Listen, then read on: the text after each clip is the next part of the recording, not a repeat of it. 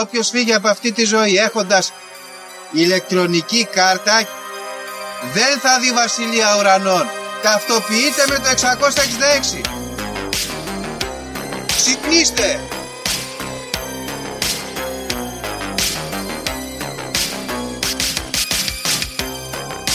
Αν διαβάζεις το σπίτι τα σύμπαντα είναι άπειρα.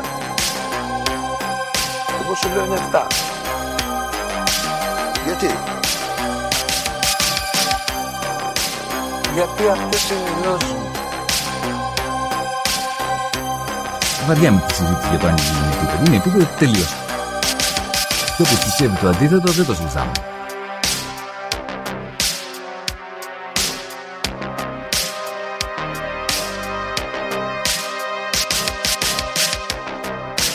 επειδή ανέβηκε στον ημιτό και του τόπου ένας εξωγήινος.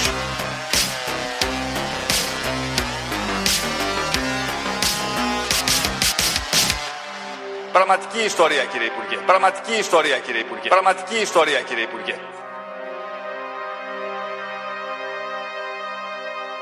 Φίλες και φίλοι, γεια σας και καλώς ήρθατε σε ακόμα ένα επεισόδιο της Λέσχης των Συνωμοσιών. Είμαι ο Γιώργος και όπως πάντα μαζί μου ο Δήμος.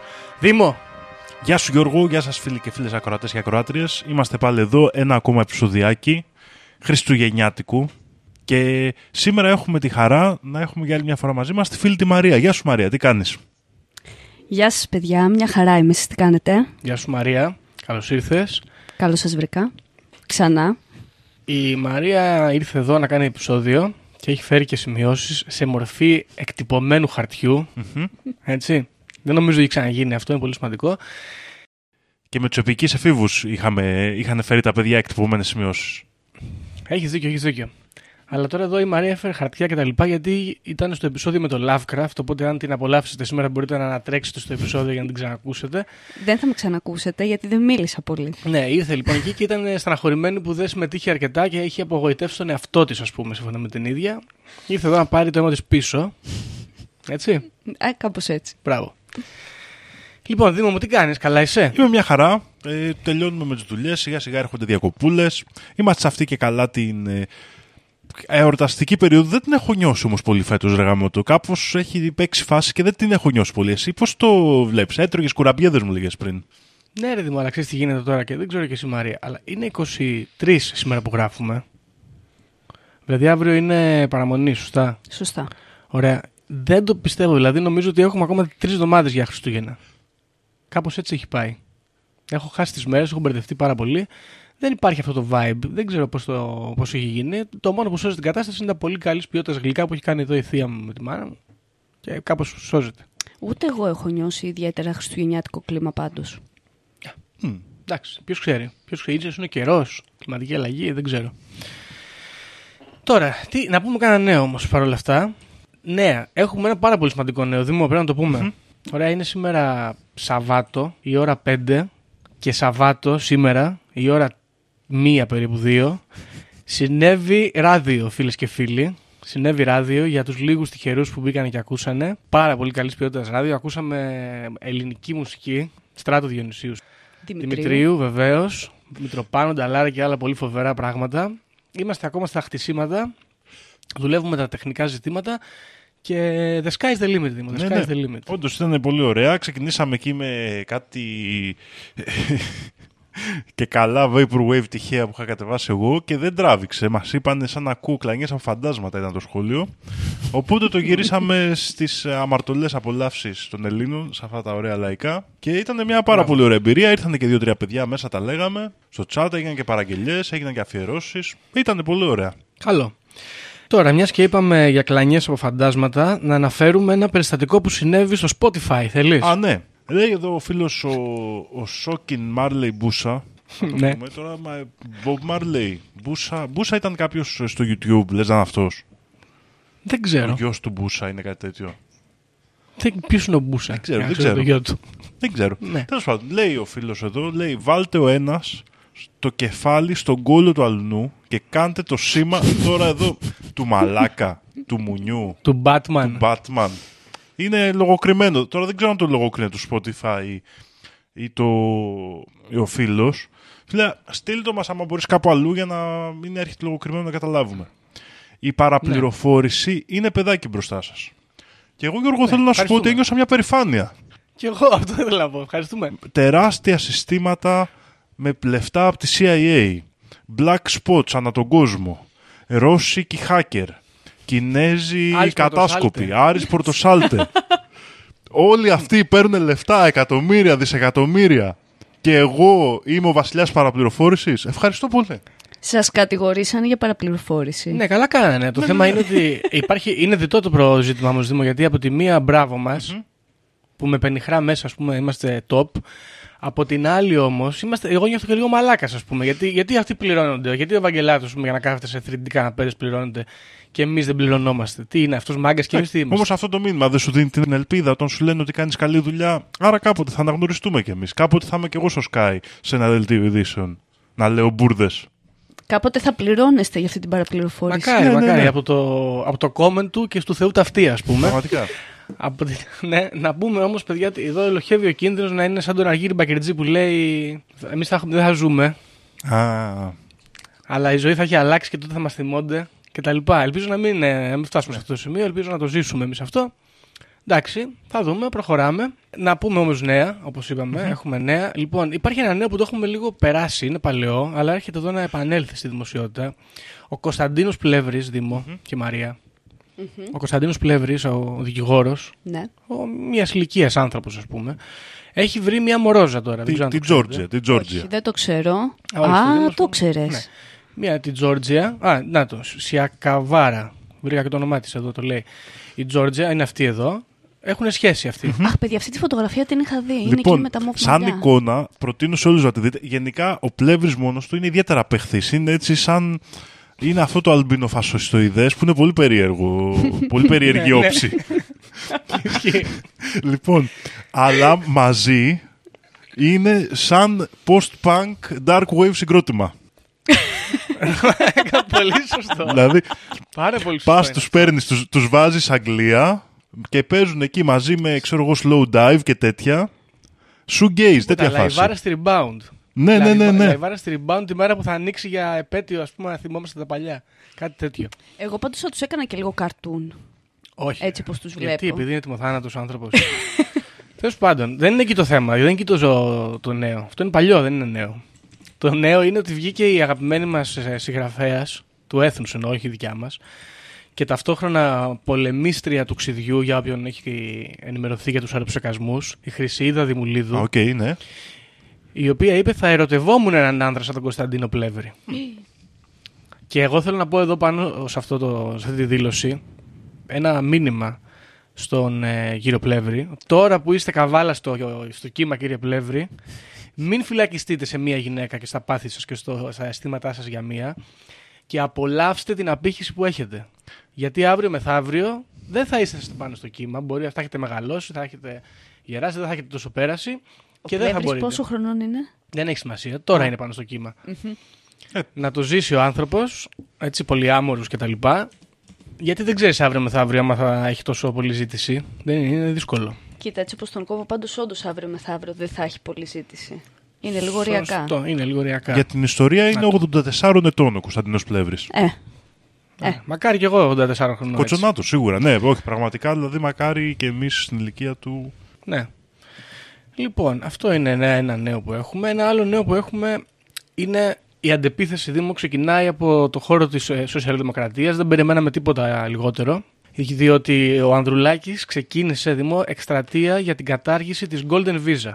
OK. Ωραία. ω, μάλιστα. Ξέρουμε ότι είναι Golden Visa, υποθέτω εδώ. Είναι ένα πλήγμα. Η αλήθεια είναι για την κοινωνία. Έρχονται εδώ οι Κινέζοι, αγοράζουν σπίτια.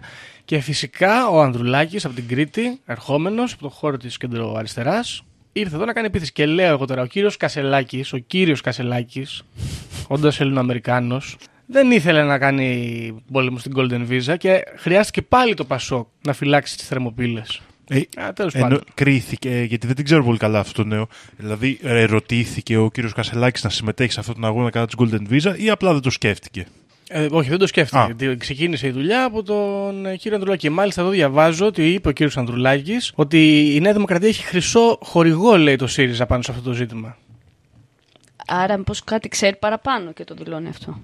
Η- Μπορεί. Η πραγματικότητα είναι ότι η Golden Visa, αν ε, θυμάμαι καλά και ανακαλώ καλά, γιατί και η ιστορία της κρίσης είναι λίγο μπερδεμένη γενικότερα, είχε πρωτοεφαρμοστεί από τον Αντώνη Σαμαρά, αλλά το μεγάλο μπαμ έγινε επί περίοδου ΣΥΡΙΖΑ. Ε, μπορεί γιατί εκεί εφαρμόστηκαν τα μνημόνια καλύτερα, οπότε ναι. Υπάρχει αυτή η δυνατότητα. Τέλος πάντων, η, συγκεκριμένα είπε: Σταματήστε να λειτουργείτε σαν real estate, καταργήστε την Golden Visa. Μια δήλωση γροθιά στο κατεστημένο. Μπράβο στο σύντροφο Νίκο Ανδρουλάκη και πάμε παρακάτω. Σε έναν ε, άλλο μεγάλο πολιτικό άντρα, θέλω να μιλήσουμε και για αυτόν.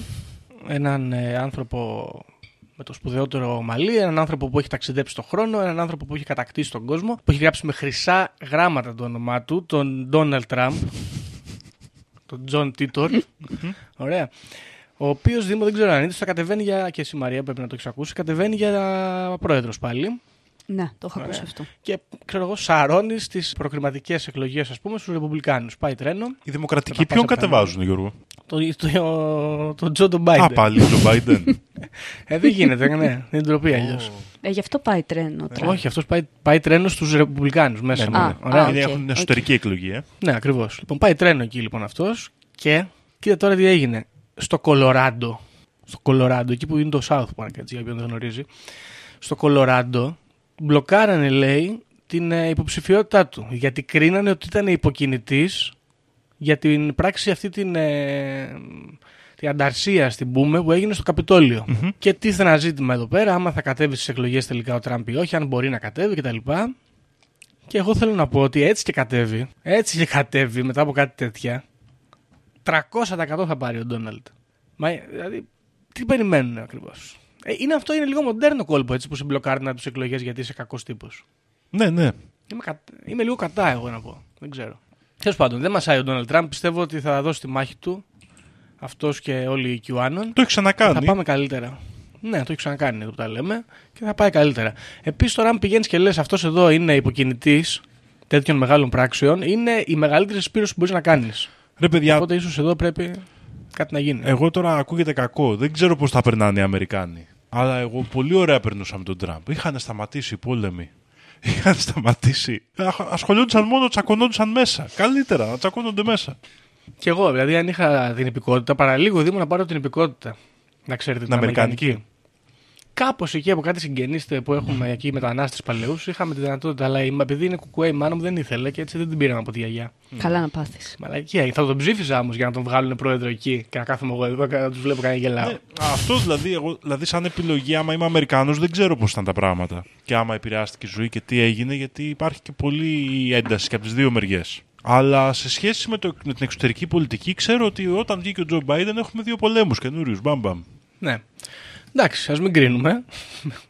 Ε, αλλά, δηλαδή κάποιος κακεντρεχή θα έλεγε ότι η δημοκρατική είναι war hawks που λένε κάποιοι. Ναι. War hawks. Αλλά κάποιος κακεντρεχή. Όχι εμείς. Τώρα, αυτά από νέα, δεν ξέρω, έχουμε κάτι άλλο, τι πιστεύετε; Ναι, δεν ξέρω κι εγώ κάτι.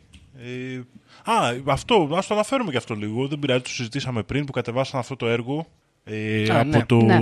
της καλλιτέχνης Γεωργία Λαλέ από το, που ήταν αυτή η σημαία φτιαγμένη από τα σεντόνια κακοποιημένων γυναικών κλπ.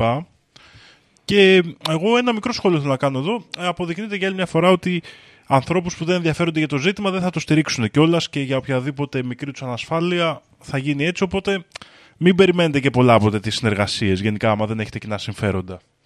Αυτή της άποψης είμαι εγώ στο ζήτημα. Ναι, αυτό λέγαμε και πριν. Και εγώ συμφωνώ εδώ. Η Μαρία έχει με- μια διαφορετική ας πούμε, άποψη. Αλλά εγώ πιστεύω ότι δεν μπορείς να πηγαίνεις τώρα και να συμπράττεις με την κυβέρνηση η οποία συνδράμει σε τέτοιες κακές συνήθειες και μετά να γκρινιάζεις κιόλας. Δηλαδή, εγώ δεν έχω πρόβλημα με το έργο, θέλω να πω, αλλά τέλος πάντων δεν μπορείς να τα βάζεις μετά με τον κύριο Βορύδη και τον κύριο Γεραπετρίτη όταν από αυτούς έχει ζητήσει τη στήριξη για να δημιουργηθεί το έργο. Είναι λίγο παρανοϊκό, αλλά τέλος πάντων. Και όχι, και να το πάμε και λίγο γενικότερα, ότι δεν λέω να μην παίρνεις τις ευκαιρίες που σου δίνουν διάφοροι συστημικοί φορείς και αυτά να εκφραστείς, αλλά πάντα πρέπει να έχεις στο μυαλό σου ότι δεν πρέπει να τους κυνηγάς ή όλη σου η κοσμοθεωρία να είναι να συνεργάζεσαι με αυτούς τους φορείς, γιατί στην πράξη δεν είναι ποτέ υπέρ των συμφερόντων σου και αν θελήσεις να συνεργάζεσαι έντονα με αυτούς, θα αναγκαστείς να αλλάξεις τα συμφέροντά σου. Ακριβώς όπως ο Γιώργος Λιάγκας στο προηγούμενο επεισόδιο που λέγαμε για τα, για τα podcast και τις Ακριβώς, τηλεοπτικέ ακριβώς. εκπομπές. Ακριβώς, σαν τον κύριο Γιώργο Λιάγκα. Ποιος αναγκάζεται να λέει αυτές τις κουταμάρες, ας πούμε. Εγώ δεν πιστεύω ότι θέλει να τις λέει. Εμείς πιστεύω αναγκάζεται. Πιστεύεις του γράφουν Ναι, δεν τα σενάρια. πιστεύει. Δεν τα πιστεύει. Ναι, ο άνθρωπος περνάει δύσκολα, παιδιά. Είναι ένας φιλελεύθερος πολύ και προοδευτικός και τώρα τι να κάνει και αυτός έχει παιδιά. Τέλος πάντων. Λοιπόν, τώρα είναι Χριστούγεννα, όπως είπαμε και πριν. Και πέρσι Δήμο είχαμε το καλό συνήθειο που έγινε σε ένα επεισόδιο, δεν είναι ακριβώς συνήθειο, να γράψουμε Χριστουγεννιάτικο επεισόδιο. Και είχαμε μιλήσει για τους καλικαντζάρι. Οπότε σήμερα η Μαρία έχει φέρει θέμα Χριστουγεννιάτικο. Α, και αυτό Ναι. το ξεχάσαμε, με συγχωρείτε, παιδιά. Επανέρχομαι, είναι όμως σχετικό στο θέμα μας. Ο βουλευτή, που δεν θυμάμαι τώρα το όνομά του, ανέφερε του κινδύνου από του καλικάτζαρου. Ποιος Στη είναι Βουλή. Ποιος? Ήταν, είναι βουλευτή Ε, του δημο- κόμματο Νίκη, νομίζω. Του κόμματο Νίκη. Τώρα τελικά τον Νίκη έχει πληρώσει, να το ξαναψηφίσουμε άμα είναι. γιατί δίνει content. Περιμένετε να σα πω ακριβώ, είναι πάρα πολύ ωραία η δήλωσή του. Άκουσε το επεισόδιό σα. Πιθανόν. Πιθανότατα, ελ, μακάρι. Λέει, η δήλωση του ανθρώπου λοιπόν είναι ο βουλευτή Νίκος Παπαδόπουλος, Ναι. του κόμματος Νίκη. Ωραίος. Ο οποίος Ναι. ανέφερε. Οι παλαιότεροι, λέει, οι γονείς και οι παππούδες μας έλεγαν ότι τις μέρες αυτές ανοίγουν οι πύλες της κολάσεως και βγαίνουν τα δαιμόνια και πειράζουν το λαό του Θεού. Εννοώντας Mm. τους Έλληνες, φαντάζομαι, και όχι τους Εβραίους που είναι κανονικά. Τους έλεγαν μάλιστα Ναι. και καλικάτζαρου Μμ. αυτά τα δαιμόνια. Μμ. Και λέει εδώ ότι πέφτουν ξύλο στα σπίτια. Λέει εδώ ότι. Γι' αυτό λέει έχει βγει και το όνομα το ξύλο της χρονιάς. Α, να το. Γιατί Οκ. εκείνες τις μέρες γίνεται αναταραχή στο σπίτι και οι άνδρες χτυπούσαν τις γυναίκες, οι γυναίκες τους άνδρες, τα παιδιά τους γονείς και οι γονείς τα παιδιά. Από καλικάτζερους. και λέει ότι. Και, γιατί είναι μόνο. γιατρός ο κύριος ε, αυτός. Λέει ότι Ναι. γίνονται τα χειρότερα και θυμάμαι ότι ως νεαρός γιατρός που εφημέρευα στο ΑΧΕΠΑ, βλέπαμε τα χειρότερα. Λόγω των καλικατζάρων. Και πράγματι Ναι. χαιρόμαστε για αυτήν την ενημέρωση της κοινωνίας να γίνεται μέσα από τα βουλευτικά έδρανα, γιατί πρέπει να προετοιμαζόμαστε. ναι. Όμως έχω ακούσει Ωραία. ότι δεν κινδυνεύουμε μόνο από τους καλικάτζαρους και ότι η Μαρία έχει άλλο ένα επικίνδυνο πλάσμα που θέλει να μας αναφέρει. Ναι. Ναι, παιδιά. Λοιπόν, Έλα, δε- Οπότε the floor is yours που λέμε. Ακριβώς. Ναι, ευχαριστώ. Περιμένουμε. Ευχαριστώ. Λοιπόν, σήμερα θα μιλήσουμε για τον Κράμπους. Το γνωρίζετε. Κράμπου. Εγώ είμαι familiar που λένε και οι Άγγλοι. Εσύ Δήμο. Έχω περίπου. Περίπου. Δεν ξέρω ακριβώς. Και εγώ ήμουνα στο περίπου.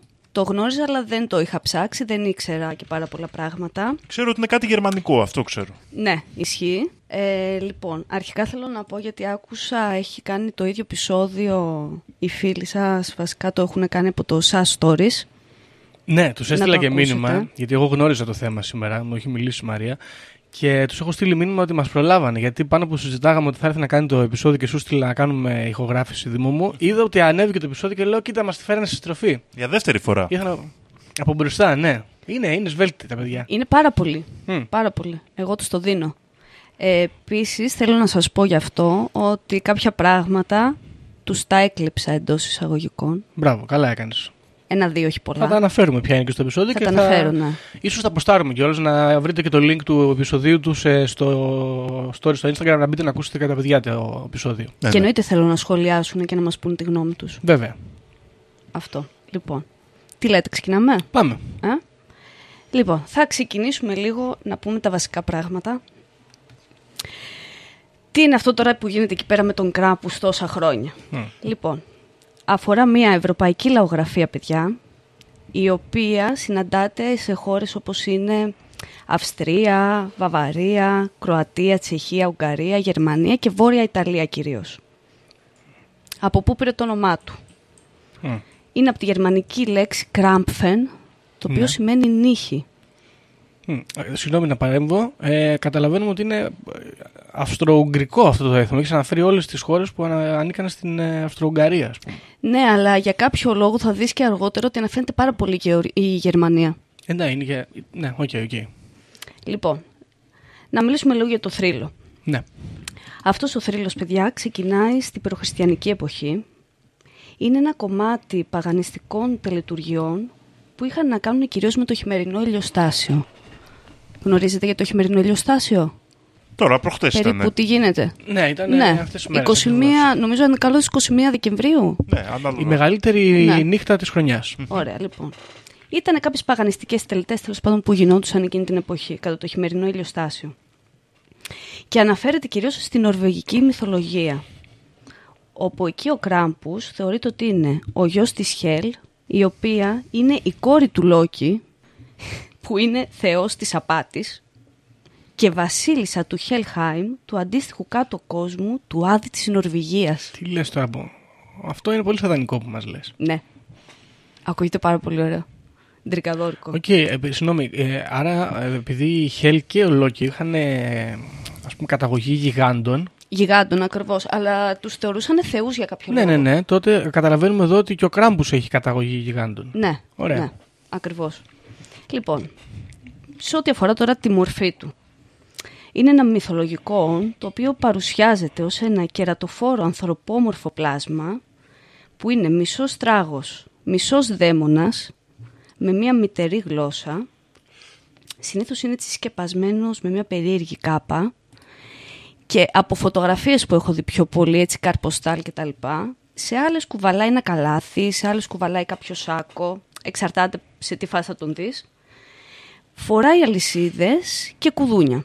Αν θέλετε τη γνώμη μου, θυμίζει αρκετά τα πλάσματα της δικής μας μυθολογίας, ελληνικής μυθολογίας, όπως είναι ο Πάνας, Σάτυρη, η Φανή κτλ. Ναι, επειδή Είναι έχει, αρκετά κοντά σε έχει αυτό. και τα ποδάρια αυτά. Τα... Ακριβώς, Ναι, ναι, ναι. ακριβώς. Και κέρατα και όλα τα σχετικά.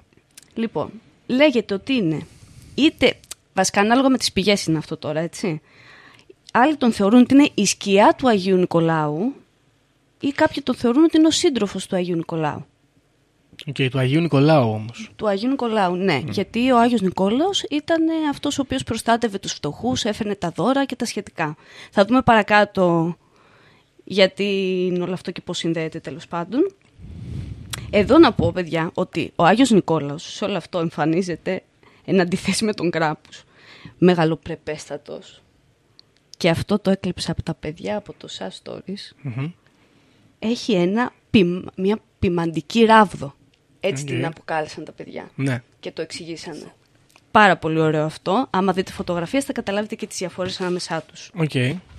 Λοιπόν, πάμε λίγο στο θρύλο, να δούμε τι γίνεται. Είναι κοντά, τέλος πάντων, οι μέρες που θα πάρουν τα δωράκια τα παιδιά. Όχι τα Χριστούγεννα, γιατί δεν είναι απαραίτητα η γιορτή των Χριστουγέννων όλο αυτό, η έθιμο των Χριστουγέννων. Κανονικά οι ρίζες τους είναι πιο νωρίς. Λοιπόν, τα παιδάκια λοιπόν έχουν βάλει τις κάλτσες τους πάνω από το τζάκι και περιμένουν την άλλη μέρα να ξυπνήσουν να βρουν τα δωράκια τους. Οκ. Κλασικό. Οκ. Στις 5 Δεκεμβρίου όμως, μία μέρα που είναι γνωστή και ως Krampusnacht. Η νύχτα Αργά του το βράδυ. Κράμπους. Μπράβο. Ωραία. Ακριβώς. Αργά το βράδυ και ανήμερα της γιορτής του Αγίου Νικολάου που είναι 6 Δεκεμβρίου, ο Άγιος Νικόλαος μαζί με τον Κράμπους, συνοδοί αυτοί οι δύο, επισκέφτονται τα σπίτια των παιδιών για να αφήσουν τα δώρα και ο Κράμπους με τη σειρά του να τιμωρήσει τα άτακτα παιδιά. Οκ. Οκ, μέχρι εδώ. Ναι. Ωραία, λοιπόν. Πώς τα... Τι μάθημα τέλος πάντων είναι αυτό που τους δίνει, τι Μη- κάνει. Δεν είναι αστείο, μην γελάς. Συγγνώμη. Έχουν χαθεί παιδιά έτσι. Σίγουρα έχουν ψυχολογικά, δεν ξέρω αν έχουν χαθεί, Ωραία. αλλά σίγουρα έχουν ψυχολογικά μετά από αυτό. Λοιπόν, τι γίνεται με τον κράπου. Κουβαλάει μαζί του τέλος πάντων το ρούτεν. Το ρούτεν είναι παιδιά κλαδιά σημίδα. Τα, οπι- τα οποία τα χρησιμοποιούσε ως εξής. Στα παιδιά που ήταν λιγότερο άτακτα, απλά τα χτυπούσε λίγο έτσι για να μάθουν να μην παρεκκλίνουν και να είναι πιο σωστοί χαρακτήρες. Οκ. Στα παιδιά τα οποία ήταν πολύ πιο άτακτα, τα χτυπούσε, ελεεινά, Μμμ. Τα αλυσόδενε με τις αλυσίδες αυτές που φορούσε Ναι. και τα μετέφερε στον κάτω κόσμο, στο οποίο τα σκότωνε και τα έτρωγε. Ε, καλά τους έκανε. Εντάξει, δεν είναι σκεπτικό αυτό τώρα, έτσι. Τέλος πάντων. Δεν είναι σωστά πράγματα αυτά. Και πόσο κακό είναι ένα παιδί τώρα για να δεχτεί αυτό το, πρι- το πλήγμα. Τέλος πάντων, για να προχωρώ γιατί. Αυτό. Να πω εδώ πέρα μια σημείωση. Δεν ξέρω αν ισχύει ή όχι, αλλά κάπου διάβασα ότι ήταν και πάρα πολύ ερωτύλος ο Κράμπους. Οκ, δεν το Ναι. γνωρίζω αυτό. Και μάλιστα τακτοποιούσε λέει και τις γυναίκες. Χωρίς να έχει παραπάνω λεπτομέρειες. Στα σπίτια που πήγαινε. ναι. Εντάξει. Δεν ξέρω τώρα. Και αυτό ταιριάζει και με, το, με τη φάση Πάνας που ανέφερες. Ναι, ναι, ναι. Αφού λοιπόν γίνει όλη αυτή η διαδικασία, ε, ξημερώνει καλά-καλά, τα παιδάκια τα οποία ήταν ε, σωστά θα βρούνε τα δώρα τους, θα τα ανοίξουν. Τα παιδάκια που δεχθήκαν το λιγότερο πλήγμα θα προσπαθήσουν να περιποιηθούν τις ε, πληγές τους. Και όλα τα υπόλοιπα μην τα είδατε. Τελειώσαμε. Ναι. Αυτό. Αυτός είναι γενικά ο θρύλος πίσω Ωραία. από όλο αυτό, οκ; Ναι. Αυτό έχει περάσει τέλος πάντων από γενιές σε γενιές. Υπάρχουν κάποιοι εορτασμοί που γίνονται πλέον στη σύγχρονη κοινωνία που ζούμε, οι οποίες λέγονται... Α, τσο, Τώρα πρέπει να μιλήσω γερμανικά. Για πάμε. Λοιπόν, Krampus Laufen Ναι. είναι η μία και Perchten Laufen είναι η άλλη. Ναι. Αυτές είναι, παιδιά, δύο ειδωλολατρικές παραδόσεις οι οποίες έχουν τις ρίζες τους στις περιοχές των Άλπαιων γενικά. Τώρα γίνονται και στην Αυστρία και στη Γερμανία. Είναι δύο διαφορετικές πομπές που ουσιαστικά τα κουστούμια που φοράνε, ναι μεν μοιάζουν ίδια, έχουν κάποιες διαφορές. Όπως επίσης διαφορά έχει και η πομπή. Τα μόνα κοινά χαρακτηριστικά τους είναι ότι συνοδεύονται από μουσικές, από χορούς και τα σχετικά. Ε, απλά, ας πούμε, στη μία, στην οποία είναι τον, κρα- το Krampus Laufen για την ακρίβεια, είναι δύο ομάδες ντόπιων, οι οποίοι ντύνονται, συναντιούνται μεταξύ τους κάπως στη μέση στη πομπή και αρχίζουν και παλεύουν με ραδιά, με, με ραβδιά και καλάμια, συγγνώμη. Σαν αυτά που κουβαλάει ο Κράμπος. Μπράβο, ακριβώς. Στην άλλη, οι άνθρωποι μεταφιέζονται στο, στο Perchtenlaufen. Μεταφιέζονται, λέει, με φιγούρα γνωστή ως Percht, που είναι δίποδη κατσίκα, με πιο μακρύ λαιμό, σαν καμιλοπάρδαλης ας πούμε. Σαλάμα. Μπράβο. Ναι. Και φοράνε γούνες ζώων. Δεν φοράνε κάπες εκεί πέρα. Οκ. Οκ.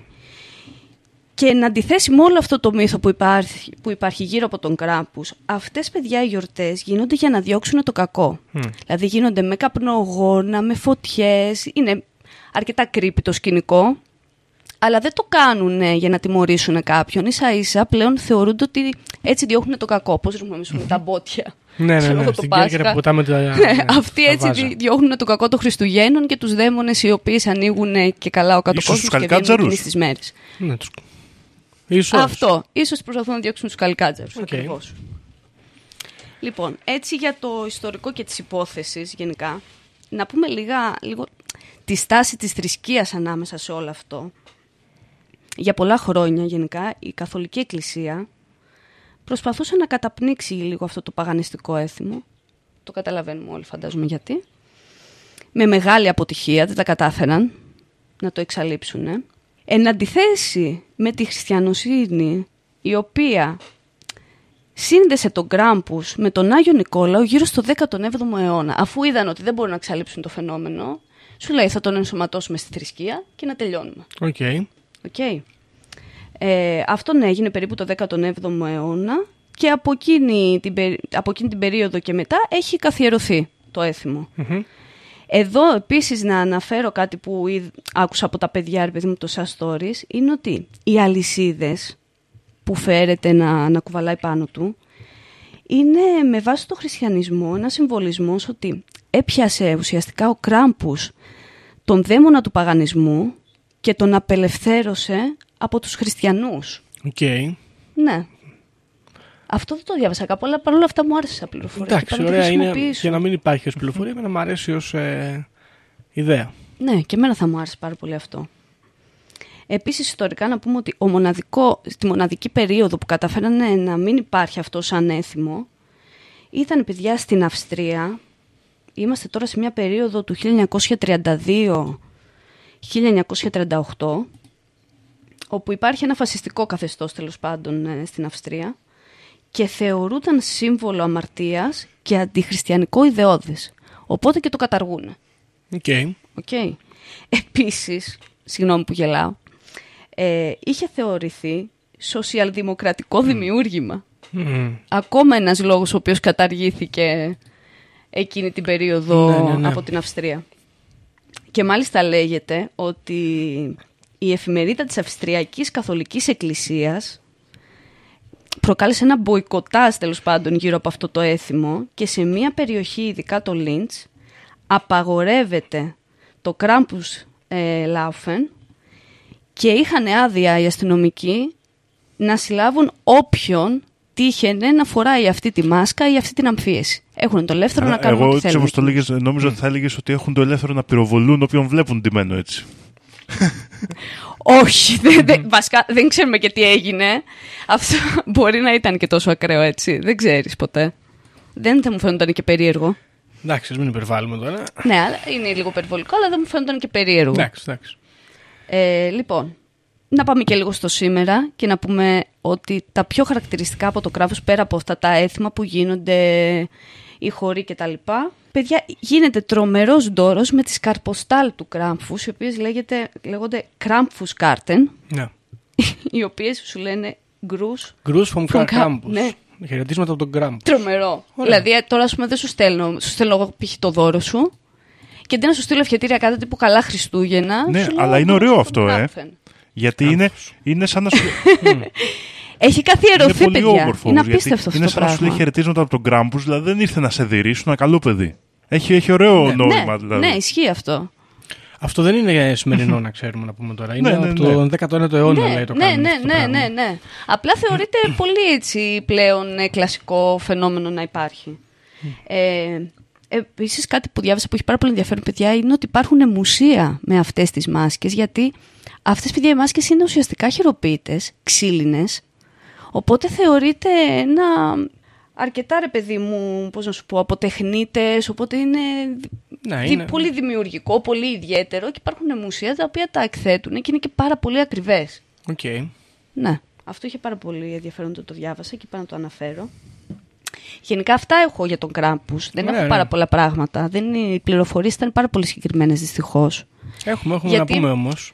Ναι, δεν υπήρχαν αυτός, με αυτό που λένε ότι είχε π.χ. προχριστιανικές ρίζες. Δεν μπορείς να βρεις σωστά τις πηγές. Δηλαδή, ας πούμε, εγώ έτρεξα στην ε, νορβηγική μυθολογία, πήγα στην σλάβικη μυθολογία, μήπως λόγω των περιοχών υπήρχε κάτι εκεί το οποίο δεν το βρήκα. Πιο πολύ είχε αυτό να κάνει με σκανδιναβική μυθολογία γερμανική, που η γερμανική έχει στη βάση της σκανδιναβική, από όσο Ναι, φυσικά. ξέρω. Οπότε, οπότε ναι, δεν είχα πάρα πολλές πληροφορίες παραπάνω Εγώ να από πω αυτό. μια πρώτη σκέψη Δεν ξέρω αν εσείς. για τον Κράμπους. Για πες. Εμένα ο Κράμπους μου θυμίζει πάρα πολύ το Θεοπάνα. Ναι, και... Πάρα πολύ, ναι. Επίσης, παιδιά, ξέρετε τι μου θυμίζει λίγο, συγγνώμη που σε διακόπτω Δήμο. Μου θυμίζει και κάτι δικά μας, ας πούμε, στη Θράκη και τέτοια που βγαίνουν με τις κουδούνες και τα λοιπά. Δεν ξέρω, μου θυμίζει κάτι τέτοια έθιμα που έχουμε κι εμείς, Ναι, κάτι και περίεργα. Εγώ το, το συνδέω και μυθολογικά από άλλη πλευρά. Ο, είπαμε ότι ο Κράμπους είναι εγγονός του Όντιν. Ωραία, ο Όντιν Ναι, είναι ο θεός της ναι. πανουργίας, της μαγείας, ε, διαφόρων τέτοιων Ακριβώς, πραγμάτων ναι. Τα- και μοιάζει πάρα πολύ με τον Ερμή σε κάποια θέματα του οποίου κατά την κύρια μυθολογική ας πούμε, τι- ας πούμε το κάνον το ελληνικό μυθολογικό ο Παν είναι γιος του Ερμή Οπότε Ναι. σχετίζονται και σαν δημιουργία, είναι σαν να είναι μορφές τους γιατί γενικά τα παιδιά στους θεούς είναι σαν να είναι κάποιες μορφές τους που παίρνουν ξεχωριστή ύπαρξη ας πούμε. Ακριβώς. Εκφάνσεις. Και ναι. είναι πο- πάρα πολύ γερή. Ε, Μου φαίνεται δηλαδή αυτή η σύνδεση πολύ μυθολογική, ας πούμε, πολύ κοντά. Και επιστρέφουμε λίγο σε αυτό τις κοινέ μυθολογίες ή το αν υπήρχαν επαφές ή ξέρεις αν υπήρχε η όλη η, η περίπτωση αυτών των κοινών αντιλήψεων σαν τα αρχέτυπα του Γιούν κάπως ας πούμε. Κάποιες κοινές εικόνες και έννοιες που θεοποιούνταν ε, παράλληλα ή ίδια σε διαφορετικά μέρη του κόσμου. Ε, εδώ να πω ότι άρεσε και δεν τα αναφέρατε όλα, ότι υπάρχει ένα κοινό, μια, μια, ας πούμε, μια κλωστή που τα συνδέει όλα. Για Την, πες. τη Θράκη με, τα, με τους Σλάβους, με τους Ούγκρους και καταλήγουμε και στον Γκράμπους. Στη Βουλγαρία, ας πούμε, υπάρχει ένα έθιμο το οποίο λέγεται Σούρβα, το φεστιβάλ Σούρβα, Οκ. όπου είναι αυτό που βλέπεις εδώ Μαρία. Ντύνονται οι άνθρωποι με προβιές και ξύλινες μάσκες με κερατόμορφες, τερατόμορφες και βγαίνουν στους δρόμους με κουδούνια. Παρόμοιο με αυτό που κάνουμε και στη Θράκη που είναι κοντά ας πούμε, στα σλάβικα έθιμα. Και στην Ουγγαρία έχουμε ένα αντίστοιχο, έχω πάρει και στο φίλο μας Σταμάτη ένα αναμνηστικό τέτοιο από τη Βουδαπέστη που λέγεται, τώρα θα το μακελέψουμε, Μπουσογιάρας, κάπως έτσι ε, από την πόλη Μόχακ, το οποίο είναι ακριβώς το ίδιο πράγμα. Ντύνονται πάλι με, με τις προβιές και τις μάσκες τις, τις ξύλινες και βγαίνουν στους δρόμους με αλυσίδες και μαστίγια και χτυπάνε το δρόμο ας πούμε, τον μαστιγώνουν. Ο σκοπός αυτών των γιορτών είναι να διώξουν τα κακά πνεύματα όπως είπαμε, αλλά και επίσης, προσθήκη έξτρα, να διώξουμε το χειμώνα. Να τρομάξουμε το χειμώνα, να φύγει, να έρθει η άνοιξη. Ναι, γι' αυτό νομίζω γίνονται κοντά στο χειμερινό ηλιοστάσιο. Αυτό Και νομίζω είναι εγώ το θέλω να πω ζητούμενο. και κάτι άλλο εδώ πέρα, γιατί το σκέφτομαι κάποιες φορές. Γιατί εγώ, όπως ξέρετε, καμιά φορά λέω πρωτογονικά πράγματα να γυρίσουμε από εδώ από εκεί. Αλλά τώρα βλέπω και αυτές τις παραδόσεις εδώ, άνθρωποι που ξέρω εγώ. Φανταστείτε πόσο τρομακτική ήταν η νύχτα. Σε ένα, όταν να ζεις σε έναν κόσμο χωρίς φώτα που πρέπει να ανάψεις φωτιά ίσα ίσα για να βλέπεις και πόσο τρομακτική ήταν. Το 1960 τώρα λέμε έτσι. Δεν μπορεί να μην είχε δηλαδή ρεύμα, μην ας πούμε, πάμε στον δηλαδή δρόμο. το 1500. Ας πάμε στο 1900. Πιο μετά, ρε. Εμείς, στο, στο χωριό η Εδώ- μάνα μου δεν είχε ρεύμα. όταν ήταν Ακριβώς. ζωή, Ακριβώς, ας πούμε. ακριβώς. Η νύχτα γίνεται ένας από τους μεγαλύτερους τρόμους του ανθρώπου τότε. Χωρίς το φως. Φαντάσου να βγαίνουν τώρα με, με πυρσούς τέτοιες στολέ, ας πούμε, Και έξω. τι κάνει ο άνθρωπος, ε, γιατί αυτό είναι το ανθρώπινο πνεύμα. Πάνε και μαζεύονται όλοι μαζί και λένε όχι, εμείς είμαστε πιο τρομακτικοί από την πιο μεγάλη νύχτα του χρόνου. Ωραίο. Ναι. Είναι, Έτσι. είναι σαν μια πάλη του ανθρώπου με αυτό το πράγμα της φύσης που είναι α, ουσιαστικά ανίκ- ανίκητο, αλλά είναι σαν να, σαν να κοροϊδευόμαστε γλυκά κάπως. Λοιπόν, και τώρα εδώ θέλω να, να προσθέσω και το εξής, γιατί το ανέφερε και η Μαρία πριν. Τα έθιμα αυτά, και γνωρίζω σίγουρα για το Ούγκρικο, γιατί το είδαμε στα μουσεία, το Μπούσο Γιάρας, ε, είχαν απαγορευτεί από την ε, Ρωμακαθολική Εκκλησία ως παγανιστικά και σοσιαλιστικά αργότερα. Το είχαν χρησιμοποιήσει και για αντικομμουνιστική προπαγάνδα και τα επαναφέρανε αργότερα με την εξής ιδέα. Υπάρχουν που υπάρχουν, δεν μπορούμε να τα σταματήσουμε γιατί ο κόσμος ψινόταν, παίρναγε καλά, ας πούμε, Ναι, οπότε τα τα, ήθελε. Εφάρμοζε. Και έτσι τα πήραν και τα ενσωματώσαν ε, μέσα στην ε, χριστιανική ας πούμε, θρησκεία. Κάνανε αυτή την υποχώρηση. Και επανήλθαν αργότερα, ξέρω εγώ, από τους κάποιους νομίζω βασιλιάδες, δεν θυμάμαι, το, 1000 το 19ο αιώνα κάποια στιγμή τέλος πάντων. Το οποίο είναι πάρα πολύ καλό γιατί είναι μια μικρή νίκη του παγανισμού, έτσι να παρισφρήσουμε μέσα στα, στις αυτές τις εβραϊκές ας πούμε, θε- θρησκείες, να τις ε, ρίξουμε να επιστρέψουμε σε αυτά τα πολύ ωραία. Ε, για τον Κράμπους, αυτό που θέλω να πω είναι ότι είναι πραγματικά ολόιδιο το, το στυλ αυτό. Και η άποψή μου είναι ότι κατά πάσα πιθανότητα πρόκειται για κάποιο, κάποια σύνδεση με αυτά τα σλάβικα έθιμα που μπορεί να, έχουν, να υπάρχουν ας πούμε, και στη Βαλτική. Εγώ φαντάζομαι ας πούμε, στη Φιλανδία ή ξέρω εγώ, στην Εστονία να κάνουν κάτι αντίστοιχο.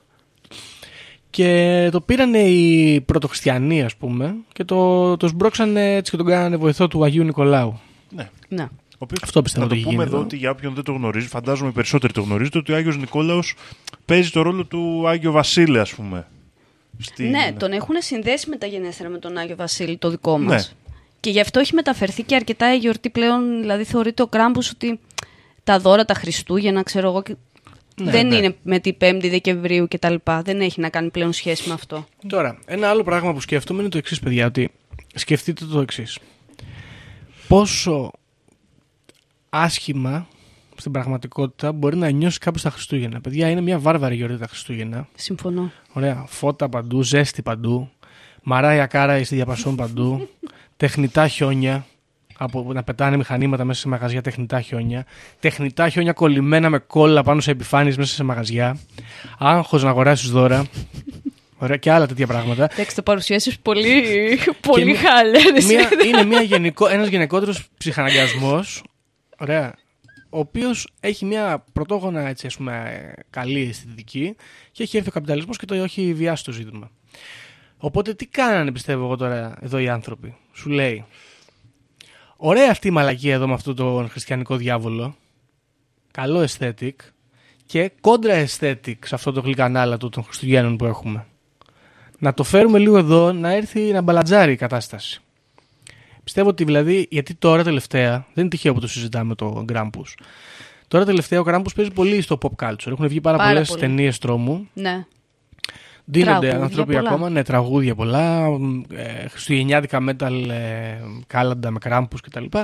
Έχει, είναι μια ας πούμε αντανακλαστική ανάγκη του κόσμου, πιστεύω, να έρθει να, να στρώσει λίγο τα Χριστούγεννα που έχουν γίνει ψυχαναγκαστικά γλυκούλικα και θαλπορία, ας πούμε. Και- Με έναν τρόπο π- π- πνιχτερό. Και Γιώργο, ξέρεις γιατί πιστεύω ότι υπάρχει αυτή η ανάγκη και το βλέπουμε λίγο σε όλες τις παραδόσεις και στον Άγιο Βασίλη το δικό μας και σε όλα. Έχουμε στην περίοδο των Χριστουγέννων έχουμε μια περίοδο κρίσης.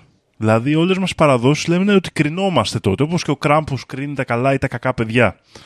Και νιώθω ότι αυτό προέρχεται, ξέρεις, είναι ο χειμώνας, είναι η πιο άγρια περίοδος του χρόνου. Άμα δεν έχεις προετοιμαστεί, τον ήπιες. Ειδικά στις βόρειες χώρες που προέρχονται αυτές τις παραδόσεις, αλλά και στην Ελλάδα. Γιατί η φύση νεκρώνει, δεν υπάρχουν καρποί, δεν μπορείς να ζήσεις. Άρα, μόνο άμα έχεις προετοιμαστεί. Δηλαδή, ουσιαστικά σε είναι κάποια- απρόβλεπτος ο χειμώνας. Πάντα είναι απρόβλεπτος. Α- ακριβώς. Ακόμα και να έχεις προετοιμαστεί. Ακριβώς. Όμως κρίνεσαι. Δηλαδή το αν θα επιβιώσεις τον, κα- τον χειμώνα πριν 300 χρόνια είναι Ναι, μια ήταν- κρίση για την προετοιμασία σου. Είναι η Οκ, εποχή είναι- που κρίνεσαι. Ε, μάζε, σαν μια- έκοψες ξύλα. Μια δαμόκλειος σπάθη περιμένει. Μάζεψες να έρθει- αλεύρι. Οκ. Έχεις για να βγάλεις το χειμώνα. Και το βλέπουμε και στη φύση αυτό. Δηλαδή βλέπω εγώ τα μελίσια μου τώρα που έχεις και εσύ Γιώργο. Ναι. Είναι κρίση. Λες, έχω κάνει καλή δουλειά. Θα βγάλουν το χειμώνα οι κυψέλες μου. Σωστό. Το έχει η φύση. Δηλαδή είναι, το, σι- είναι ένα σημείο που κρίνονται τα πλάσματα και μου φαίνεται ενδιαφέρουσα αυτή η σύνδεση γιατί είναι πολλές από τις χριστουγεννιάτικες παραδόσεις έτσι. Ποιος είναι ο καλός, ποιος είναι ο κακός. Ποιος φέρθηκε καλά όλο τον χρόνο. Ναι. Ακριβώς. Σωστό. Ε, και εμένα μου θυμίζει λίγο για αυτή η ιστορία του Κράμπου στα, το Halloween, θέλω να πω εδώ. Είναι δηλαδή ένα ξενόφερτο έθιμο το οποίο έχει έρθει και έχει κουμπώσει πολύ καλά ε, σε όλο το δυτικό κόσμο. Έχει, έχει απλωθεί, ας πούμε. Και θα το υιοθετήσουμε και εδώ, πιστεύω, εγώ, τον Κράμπου σε λίγα χρόνια. Αρχίσαμε και με το Halloween, αλλά θα το κάνουμε και με τον Κράμπου. Γιατί και είναι το ίδιο. Γιατί και το Halloween έχει μια πολύ συγκεκριμένη συνθήκη. Έχει μια ανταρκύλα. Τώρα χαλάει και στην Αμερική. Αλλά γενικά έχει μια ανταρκύλα. Ένα έτσι ψηλοπαγανιστικό, ας πούμε, μυστηριακό έθιμο. Ναι. Ωραία. Για πολλά χρόνια στην Ελλάδα το καρναβάλι είχε γίνει λίγο χάλια. Ήταν ένα πράγμα το οποίο ήταν κακές στολές, random πράγματα, τέλος πάντων μη, ε, δεν υπήρχε ταυτότητα, να το πω έτσι. Ναι, ισχύει. Ωραία, και έρχεται λίγο ο κόσμος να πάει να βρει το Halloween, γνωμούλα μου, και να του δώσει μια ταυτότητα. Γιατί γενικά είναι λίγο περίεργο να έχεις μια γιορτή χωρίς ταυτότητα. Και το καρναβάλι είναι κάπως έτσι. Δεν είναι μια γιορτή που κάνουμε, ας πούμε, που ο κόσμος ξεσπάει και βγαίνει, ντύνεται ό,τι να είναι και γινώνονται όλοι μπαούλο και τα γκρεμίζουν όλα. Να πω ότι είναι μια γιορτή house. Δεν είναι μια γιορτή τύπου έκφυλου ε, πάρτι που βγα... ντύνονται όλοι με πούτσες και βυζιά και γυμνοί και τρέχουν. Δεν είναι μια γιορτή τρόμου, δεν είναι μια γιορτή χαράς. Είναι ένα γενικό πράγμα. Δίνει το κάθε... Ο ένας δίνεται παπάς, ο άλλος δίνεται νοσοκόμα, ο άλλος δίνεται Χριστόδουλος και κάποιος τρέχει στους δρόμους, κάποιος έχει καρνάβαλο, κάποιος κάθεται σπίτι του και κάνει πάρτι και βάζει δίσκο, ξέρω εγώ. Εντάξει, κάποιες περιοχές όμως έχουν κρατήσει λίγο την παράδοση στα καρναβάλια και τα λοιπά. Σωστά. Στα έθιμά Και τους. αυτοί όμως έχει ταυτότητα. Δηλαδή εκεί πέρα ντύνονται με προβιές και τέτοια στα Ναι. καρναβάλια. Ναι. Και βαράνε Και εγώ- τα ούλια κτλ. Και εγώ ίσα ίσα να πω ότι από την εποχή που άρχισε να έρχεται το Halloween στην Ελλάδα ε, αναπτύχθηκαν οι φάσεις σε διάφορες πόλεις ακόμα περισσότερο το ότι βρήκαν ταυτότητα ίσως και ότι το ένιωσαν θα μπορούσα να πω αν και είναι πολύ θεωρητική εκτίμηση ότι είναι ωραίο να ξαναβρεθεί η ταυτότητα στο καρναβάλι. Ναι. Και βλέπουμε τα καρναβάλια της Ξάνθης, βλέπουμε στο Γαλαξίδι, βλέπουμε ε, γιορτές που μεγάλωσαν περισσότερο. Τώρα δεν ξέρω αν σχετίζεται, αλλά δεν ξέρω. Ένα Καλή άλλο ιδέα να σχετίζεται πάντως. που θέλω να πω εγώ για τον Γκράμπους είναι ότι είναι πολύ εύκολο να τον εισάγουμε στην ε, Ναι. δική μας κουλτούρα γιατί ταιριάζει. Ναι. Ε, ταιριάζει, είναι από τις λίγες. Και ίσως Γιώργο αυτό που λες ότι ο δρόμος αυτός μέσω των Σλάβων ότι ήταν κάτι επικοινωνημένο και μπορώ να το πάω ένα βήμα παραπέρα ότι το όνομα Κράμπους ε, μπορεί να, χρησ- να κόλλησε από πάνω σε μια λατρεία κάποιας άλλης οντότητας. Που είναι πολύ συχνό γιατί δεν μου ταιριάζει και τόσο πολύ στο σκανδιναβικό μύθο. Όχι, αλλά δεν είναι και τόσο παλιό έτσι. Δηλαδή δεν νομίζω ότι ε, το Κράμπους γυρνάει τόσο πίσω. Δηλαδή μπορεί να, κα- να σκεφτώ ότι κάποιος κοίταξε τη σκανδιναβική μυθολογία μετά το Μεσαίωνα, ξέρω εγώ, και έφτιαξε τον Κράμπους. Αλλά δεν νομίζω ότι κατά τη διάρκεια ξέρω εγώ, τώρα, των επιδρομών των Vikings στους άξονες είχαν Κράμπους που σχετιζόταν με Όντιν και τέτοια. Αυτό θέλω να πω όμως, ότι μπορεί να προ- είναι και μια παλαιότερη λατρεία που απλά συνδέθηκε και με τον νορβηγικό μύθο που ήταν ο στάνταρ της περιοχής εκείνης και απέκτησε το όνομα και τη δημοφιλία του μέσω αυτής της μορφής. Όπως συμβαίνει σε πολλές περιπτώσεις. Το έχουμε δει και στο ρωμαϊκό πάνθεο, ναι, ναι. ας πούμε, και σε διάφορα άλλα. Σε διάφορες άλλες περιπτώσεις, όπου αρχαίες λατρείες μετασχηματίζονται, παίρνουν καινούριο όνομα από κάποια άλλη επαφή. Εντάξει, Ναι, ναι. αυτό Και δεν έχει να προχωράμε. κάνει ναι, με τις φυλές που μετακινούνται από περιοχή σε περιοχή. Οπότε Ναι, ναι. όλο αυτό επιδρά μεταξύ τους. Φυσικά, ακριβώς. Ε, να συμπληρώσουμε εδώ, διαβάζω στο Wikipedia ότι εκτός από ε, νύχη, ας πούμε, δα, ε, κλό που λέμε στα αγγλικά, πώς είναι στα ελληνικά, δαγκάνα, ξέρω εγώ. Ε, το Krampus λέει μπορεί να προέρχεται και από το βαβαρικό Krampn που σημαίνει νεκρό σάπιο. Και όχι από το γενικό γερμανικό Krampen, ξέρω εγώ, που σημαίνει Ναι, κλό. το κράπ. Ναι. Ωραία. Εγώ, παιδιά, να πω κατι Γιατί λίγο το, ε, έφερα λίγο τον εαυτό μου στη θέση αυτών των παιδιών που που έχουν μεγαλώσει με όλο αυτό και έχουν δεχτεί αυτό που για μένα το λέω bullying, κανονικότατο. Σκεφτείτε τώρα, να είστε παιδάκι σε ένα δωμάτιο και να ξέρεις ότι από τη μία έχει τον Άγιο Νικόλαο που φέρνει δώρα, είναι καλός και, και ταυτόχρονα δίπλα να έχεις το κράπφεν. Κράμπους. Και, το, ε, συγγνώμη, ναι, το κράμπους. Και, και να μην ξέρεις τι σου ξημερώνει. Δηλαδή, δεν ξέρω, δεν είναι ακούγεται λίγο παιδική τρομοκρατία όλο αυτό το πράγμα.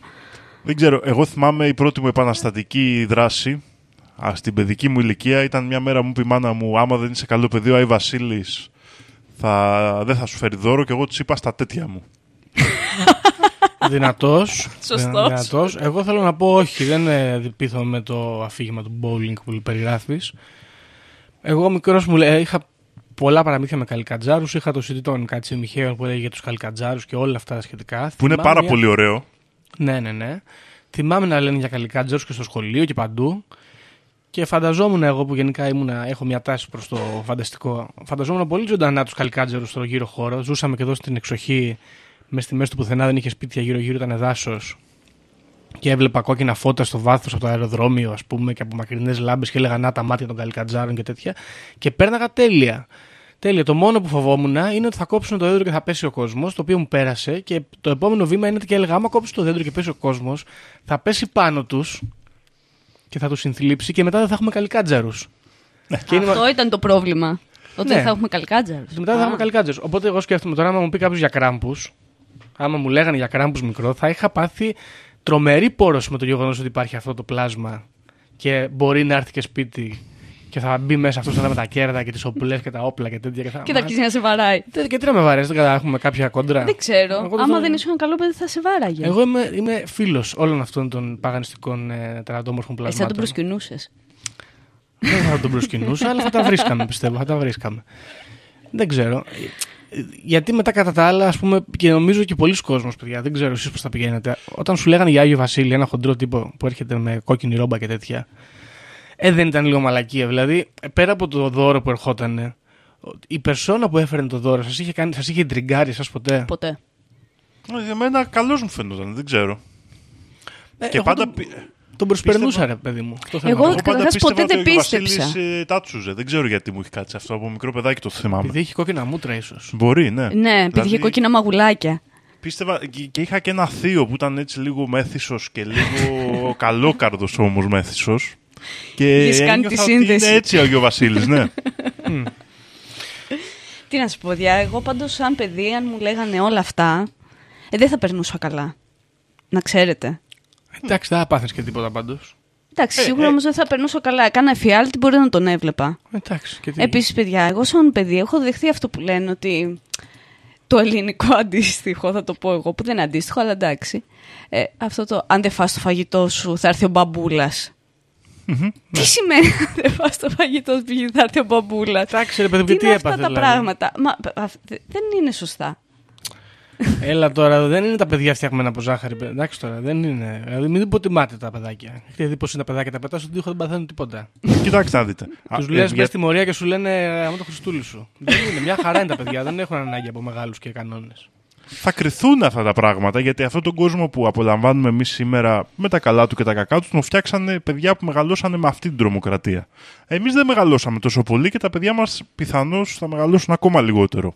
Ναι. Οπότε θα δούμε τι κόσμο θα φτιάξουν και θα τα κρίνει η ιστορία όλα αυτά. Σωστό. Λέτε. Οκ. Εντάξει. Πάντως, ε, αυτό που θέλω να πω εδώ για τον Κράμπους και έρχεται και με τα, να συνδεθεί και με τους Καλικαντζάρους και με όλη αυτή την ε, κομπλεξική αντιμετώπιση των χριστιανών ως προς τα έθιμα. Τα ανθρωποποιούν όλα. Ε, είναι αυτό που λέγαμε και πριν, παιδιά. Είναι ένας κόσμος χωρίς φαντασία ο κόσμος χωρίς Κράμπους και καλικαντζάρους και άλλα τέτοια πράγματα. Και ο κόσμος χωρίς φαντασία είναι ο κόσμος χωρίς ελπίδα. Θα συμφωνήσω απόλυτα σε αυτό.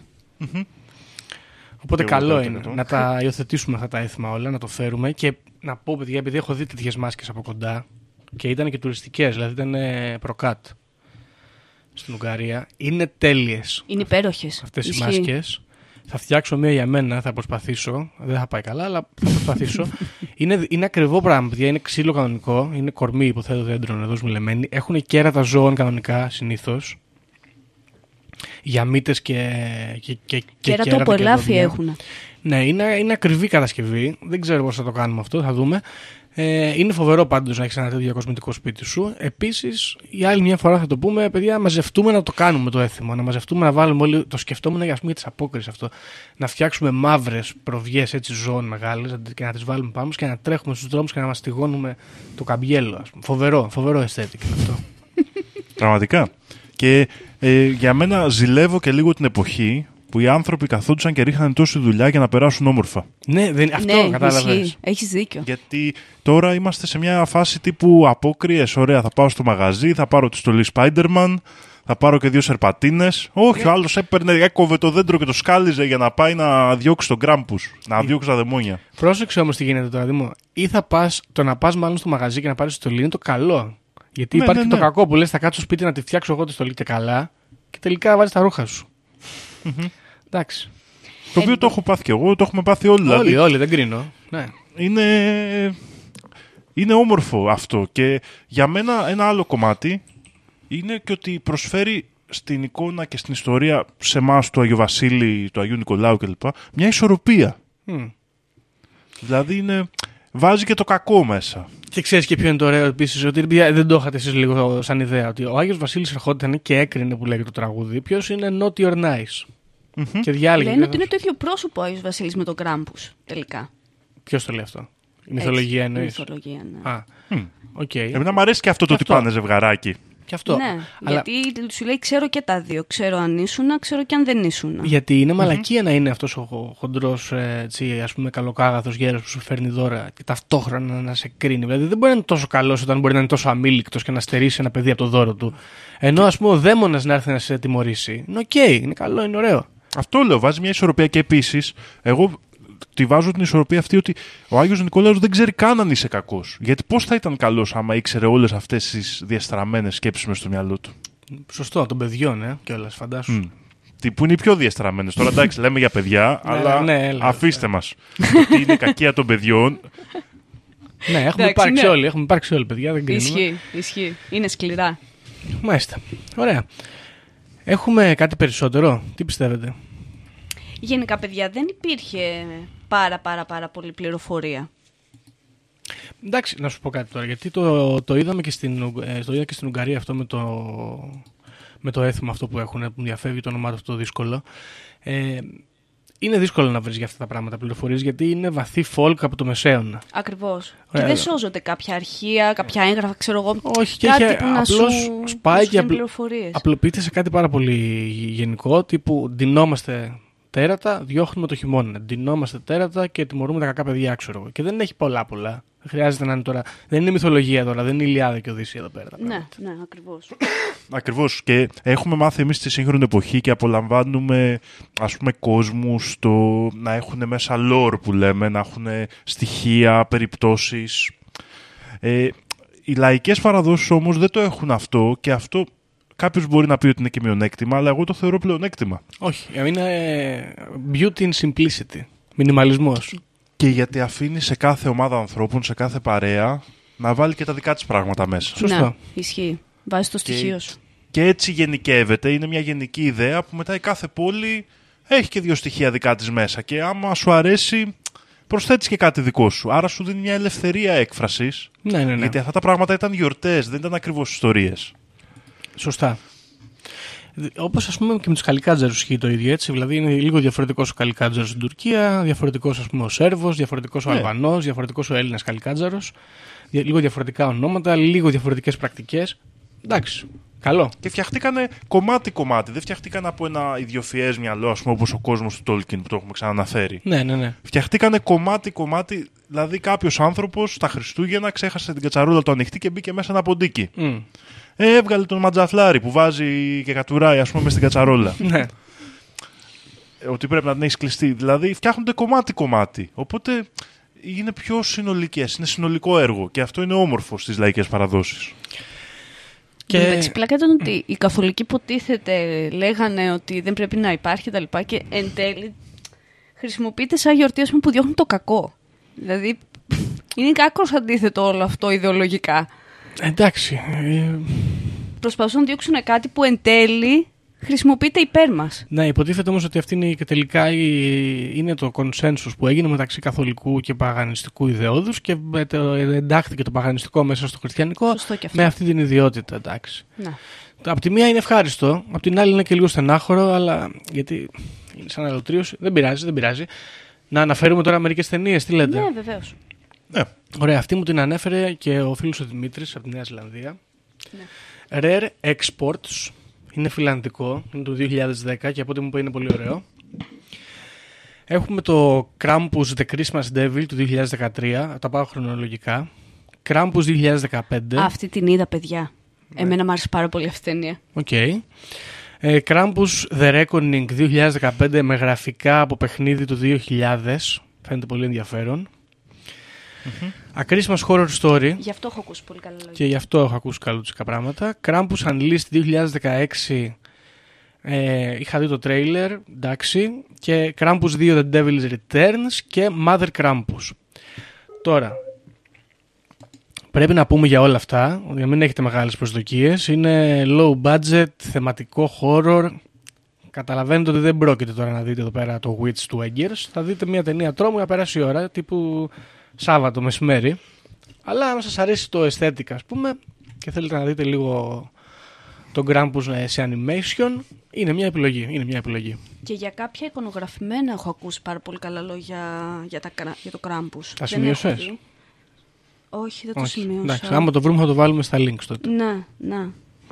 Τα οποία εγώ τα βρήκα παιδιά μόνο από Amazon και τα λοιπά. Δεν τα βρήκα στην Ελλάδα. Οκ. Ωραία. Έχουμε κάτι άλλο; Τα, και Να, έχουμε. να σας κάνω εγώ μια τελευταία ερώτηση εδώ για το Βέβαια, επεισόδιο. ναι. Τώρα που μάθατε για τον Κράμπους και λοιπά, θα είστε πιο καλά παιδιά; Όχι. τις επόμενες χρονιές; Δυστυχώς Δήμο όχι. Όχι. Όχι, ε; γιατί θέλω να έρθει εδώ να πούμε δύο κουβέντες. Θα του πω γιατί. γιατί δεν έρχεσαι τόσα χρόνια. Εγώ όχι γιατί είμαι αυτή που είμαι και δεν αλλάζω. Τι είπες τώρα, ρε. Ω, μαλάκα, τραγικό. Ω, Χαμηλή αισθητική, από πω. Ανατρίχιασα. Ε, ωραία. το... Γιατί ο Κράμπος, εντάξει, Γιώργο, μπορείτε να πιείτε και ένα ποτάκι γιατί είναι φαν του Snaps. Εγώ αυτό είχα ακούσει Μπράβο. μόνο, το μόνο πράγμα που Το ήθελα ήξερα. να το πω.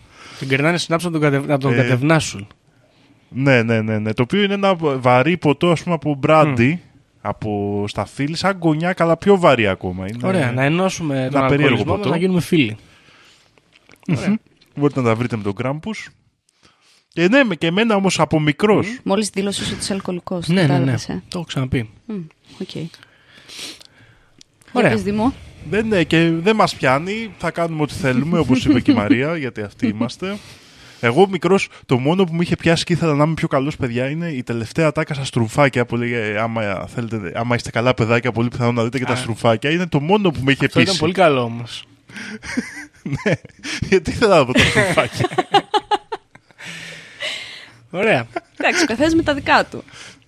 ναι, ναι, ναι, πραγματικά. Πολύ ωραία. Να έχετε ε, χαρούμενες γιορτές, να περάσετε ωραία, ακόμα και σε αυτή τη σκοτεινή περίοδο των Χριστουγέννων. ναι, σωστά. Ε, καλό φαγητό, φίλες και φίλοι, καλά δώρα, καλά πάρτι, ελπίζουμε να γίνουν, να συμμετάσχετε. Ε, ρίχτε μια ματιά και στο, στις ταινιούλες, έτσι να μπείτε στο παγανιστικό πνεύμα των Χριστουγέννων. Και αν έχουν κάποια πληροφορία να μας τη... Α, να βέβαια, βάλουμε ναι. από κάτω. Φυσικά τσεκάρτε το επεισόδιο των παιδιών ε, σας stories περί Krampus και θα τα πούμε στο επόμενο επεισόδιο. Καλά Χριστούγεννα σε όλους. Γεια χαρά.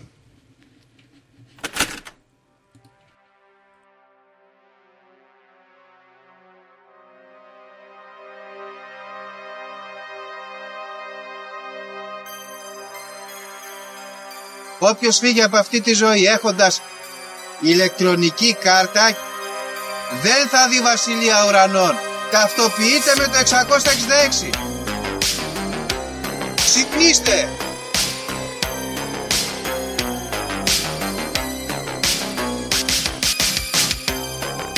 Αν διαβάζεις, ας πούμε, τα σύμπαντα είναι άπειρα. Εγώ σου λέω είναι 7. Γιατί; γιατί αυτοί συνειδητοποιούν. Βαριά με τη συζήτηση για το αν είναι επίπεδο. Είναι επίπεδο τελείω. Και όποιο πιστεύει το αντίθετο δεν το συζητάμε.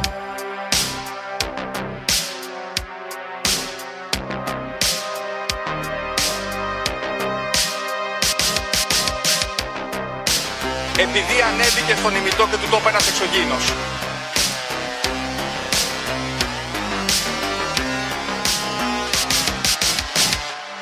Πραγματική ιστορία κύριε Υπουργέ. Πραγματική ιστορία κύριε Υπουργέ. Πραγματική ιστορία κύριε Υπουργέ.